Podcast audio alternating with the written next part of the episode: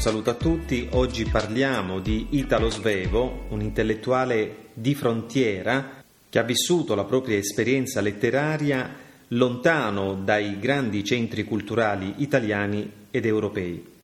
Nato nel 1861, Italo Svevo cresce nella Trieste di fine Ottocento, una città di frontiera, all'epoca parte dell'impero asburgico, anche se la popolazione è prevalentemente italiana, a Trieste è il tedesco la lingua ufficiale, quella cioè usata nell'amministrazione pubblica.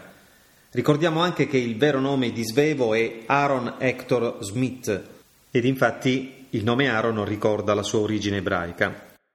Fino ai 17 anni Italo Svevo viene mandato a studiare assieme a due fratelli nel collegio di Segnitz in Baviera il tedesco rappresenta quindi la lingua degli studi, soltanto in un secondo momento Italo Svevo adotterà l'italiano come lingua in cui comporre le sue opere.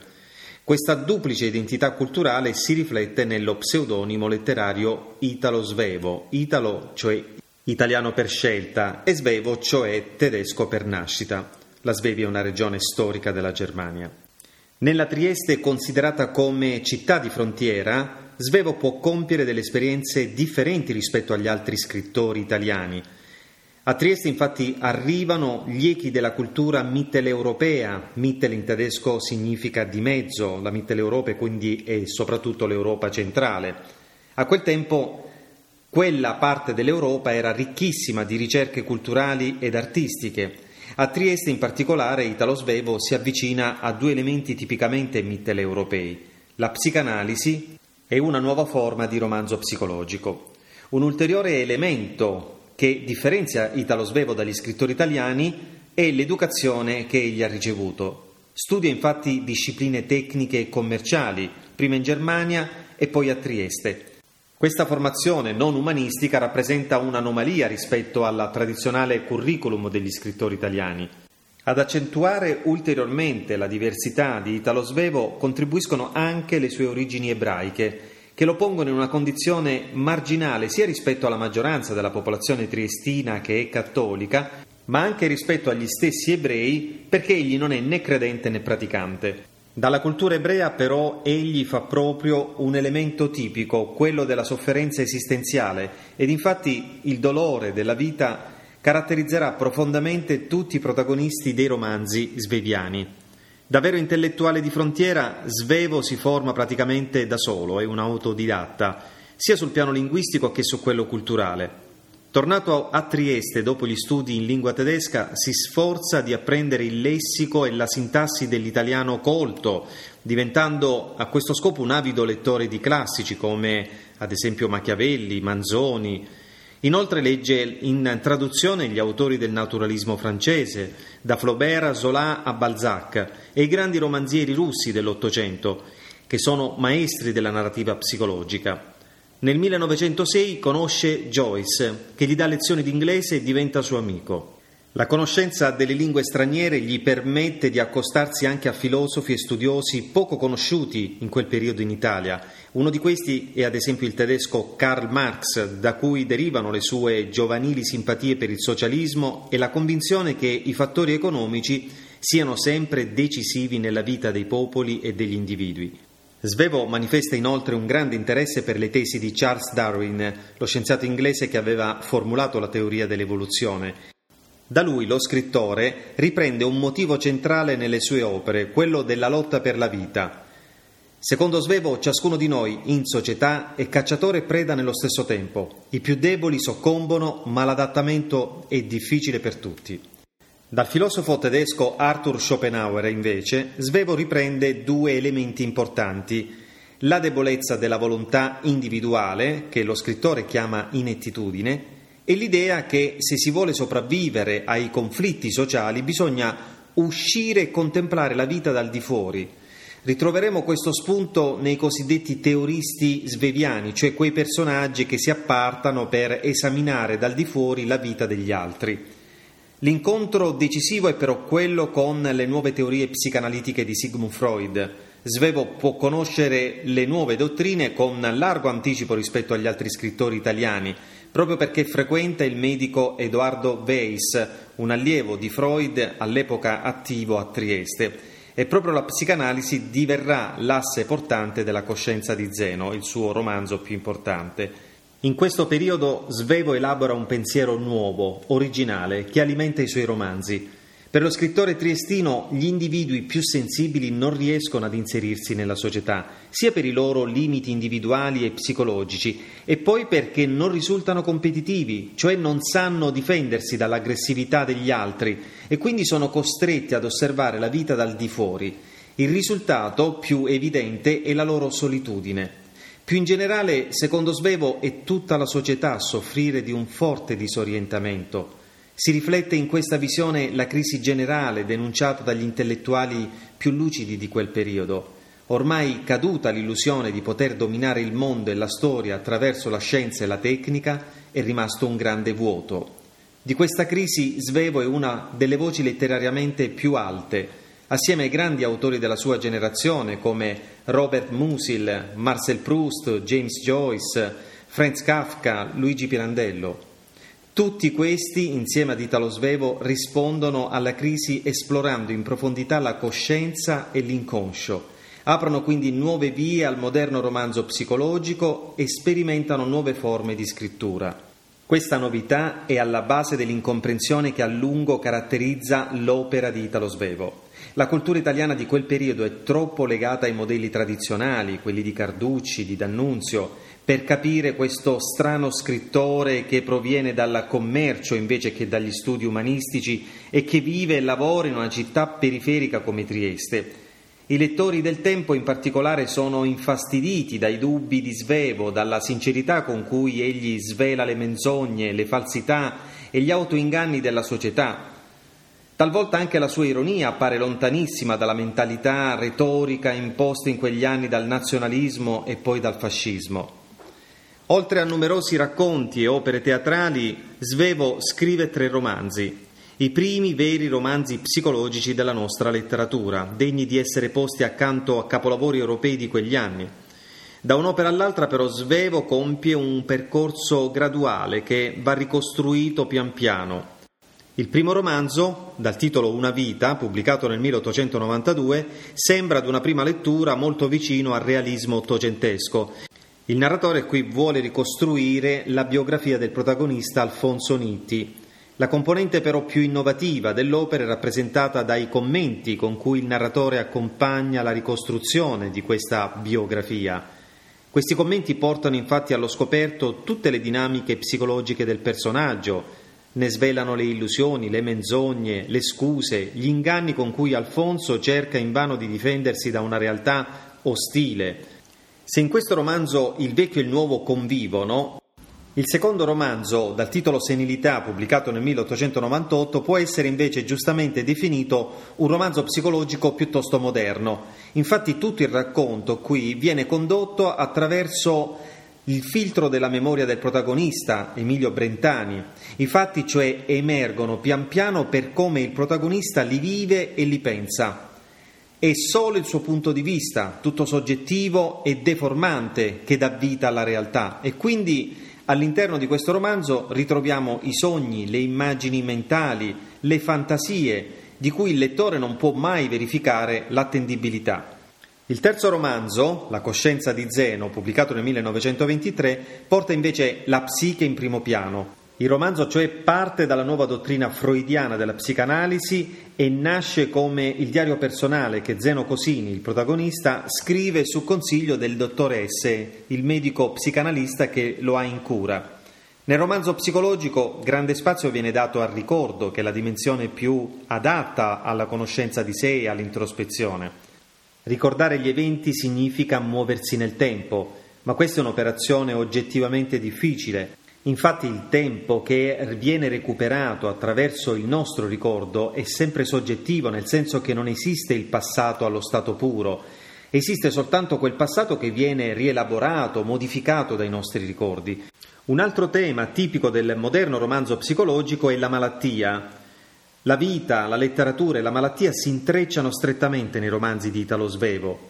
Tutti i protagonisti sono infatti malati di inettitudine, una malattia contrapposta alla salute degli altri, quelli definiti normali.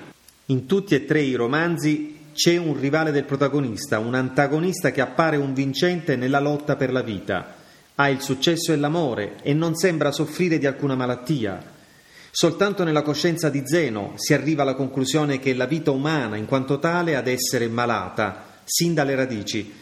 Nessuno, neanche coloro che in apparenza sembrano essere i vincitori, è immune dalla malattia. Tutti ne sono affetti L'unica parziale salvezza dunque consiste nell'accettare la malattia senza cercare un'impossibile guarigione. Tale conclusione giunge al termine di un percorso che caratterizza tutta l'opera di Svevo. I suoi tre romanzi disegnano un itinerario complessivo di guarigione. L'Alfonso Nitti di Una vita, il primo romanzo di Italo Svevo, si suicida.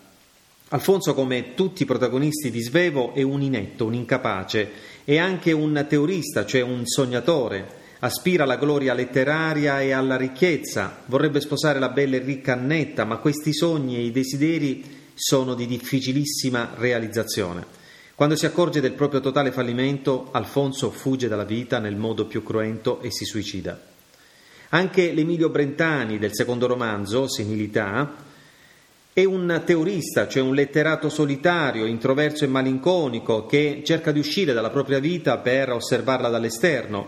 Coltiva una relazione con la bella ma sciocca e volgare Angiolina, solo per divertimento. Poi se ne innamora e alla fine viene tradito e respinto da lei.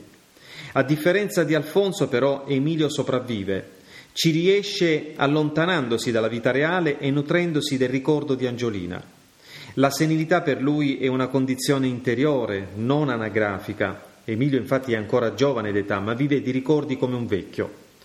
Rievocando Angiolina la idealizza, la separa a tal punto dalla realtà che le sofferenze da lei provocate non lo affliggono più. Solo così l'incapace, l'inetto riesce a sopravvivere al proprio fallimento. Diversa è invece la vicenda di Zeno Cosini, il protagonista della coscienza di Zeno. Durante la cura psicanalitica a cui egli si sottopone, il protagonista riesce a sconfiggere attraverso lo scetticismo la passione per la vita, impara cioè a convivere con i limiti propri e della realtà. Non è perfettamente guarito, anzi sa di essere malato, ma si accorge che tutti lo sono, in un modo o nell'altro. Proprio perché conosce la propria nevrosi, Zeno riesce quantomeno a tenerla a freno e sopravvive accettandosi così com'è. Svevo è sicuramente uno dei primi scrittori del Novecento che concepisce la letteratura in modo decisamente opposto a come essa veniva presentata dalla tradizione.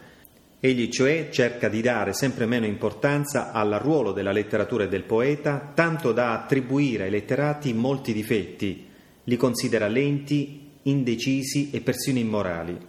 Questo giudizio nasce dalla convinzione di Svevo secondo il quale i poeti non possono più conoscere il mondo, non hanno più certezze o valori o ideali da comunicare, possono semplicemente essere sinceri e quindi devono parlare solo dell'unica cosa che conoscono, seppure parzialmente, e cioè la propria vita interiore. La letteratura infatti aiuta a conoscersi meglio e in questo modo la letteratura perde allora il suo tradizionale prestigio. Già Baudelaire in una lirica dei fiori del male aveva parlato di perdita dell'aureola, cioè il simbolo tipico dei poeti della tradizione. Ora la letteratura diventa quasi un fatto privato che può sopravvivere solo rendendosi utile a chi la pratica. In un altro appunto di diario del 1902, Svevo giunge a parlare persino di rifiuto dello scrivere. Egli cioè afferma il proposito di aver eliminato definitivamente dalla sua vita quella cosa ridicola e dannosa che è chiamata letteratura. È un proposito questo che lo scrittore stesso non rispetterà perché di lì a poco avrebbe scritto il suo capolavoro. Sul piano stilistico, Svevo non punta più al bello stile della tradizione, sceglie cioè quelle parole e i contenuti che gli permettono di realizzare un linguaggio vivo fedele alla vita. Per questo motivo i primi critici gli rimproverano di scrivere male, nelle sue pagine infatti incontriamo costrutti stranieri, soprattutto tedeschi, parole ed espressioni arcaiche oppure gergali, tutti elementi tipici di una formazione da autodidatta. Quel modo di scrivere, quella prosa, così uniforme, vuole riprodurre in realtà la banalità, la monotonia della vita dei personaggi di Svevo. Il vocabolario quindi è povero perché è proprio povera l'esistenza interiore di chi parla. Questo è l'obiettivo, il risultato a cui punta il realismo di Italo Svevo, per tanti aspetti simile a quello di Pirandello. Svevo però giunge gradualmente a questo realismo, come dimostrano le scelte letterarie dei protagonisti dei suoi romanzi. Sono infatti tutti e tre dei letterati, in realtà controfigure dell'autore. Alfonso Nitti di Una vita vorrebbe diventare un romanziere tradizionale e così legge con impegno in biblioteca diversi classici italiani. Ma Alfonso in realtà è un romanziere fallito perché imita troppo i classici e perché le sue teorie sono fin troppo astratte e anche il suo autore, Italo Svevo, ha ancora un lungo cammino da percorrere. Idee nuove invece manifesta Emilio Brentani, protagonista di Senilità. Anche lui è un letterato, ma cerca di perseguire un ideale di spontaneità, che è lo stesso obiettivo di Italo Svevo al tempo del suo secondo romanzo. In nome di questo obiettivo, il protagonista Emilio cerca di perseguire degli obiettivi di semplicità e di sincerità. Un altro letterato è in fondo anche Zeno Cosini, il protagonista della Coscienza di Zeno.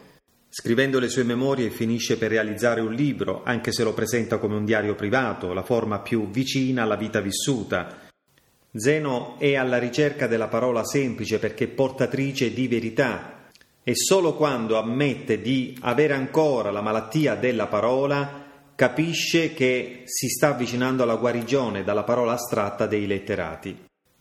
La fama di Svevo ha inizio dopo la pubblicazione della Coscienza di Zeno nel 1923 grazie all'interessamento di scrittori come Joyce e Montale.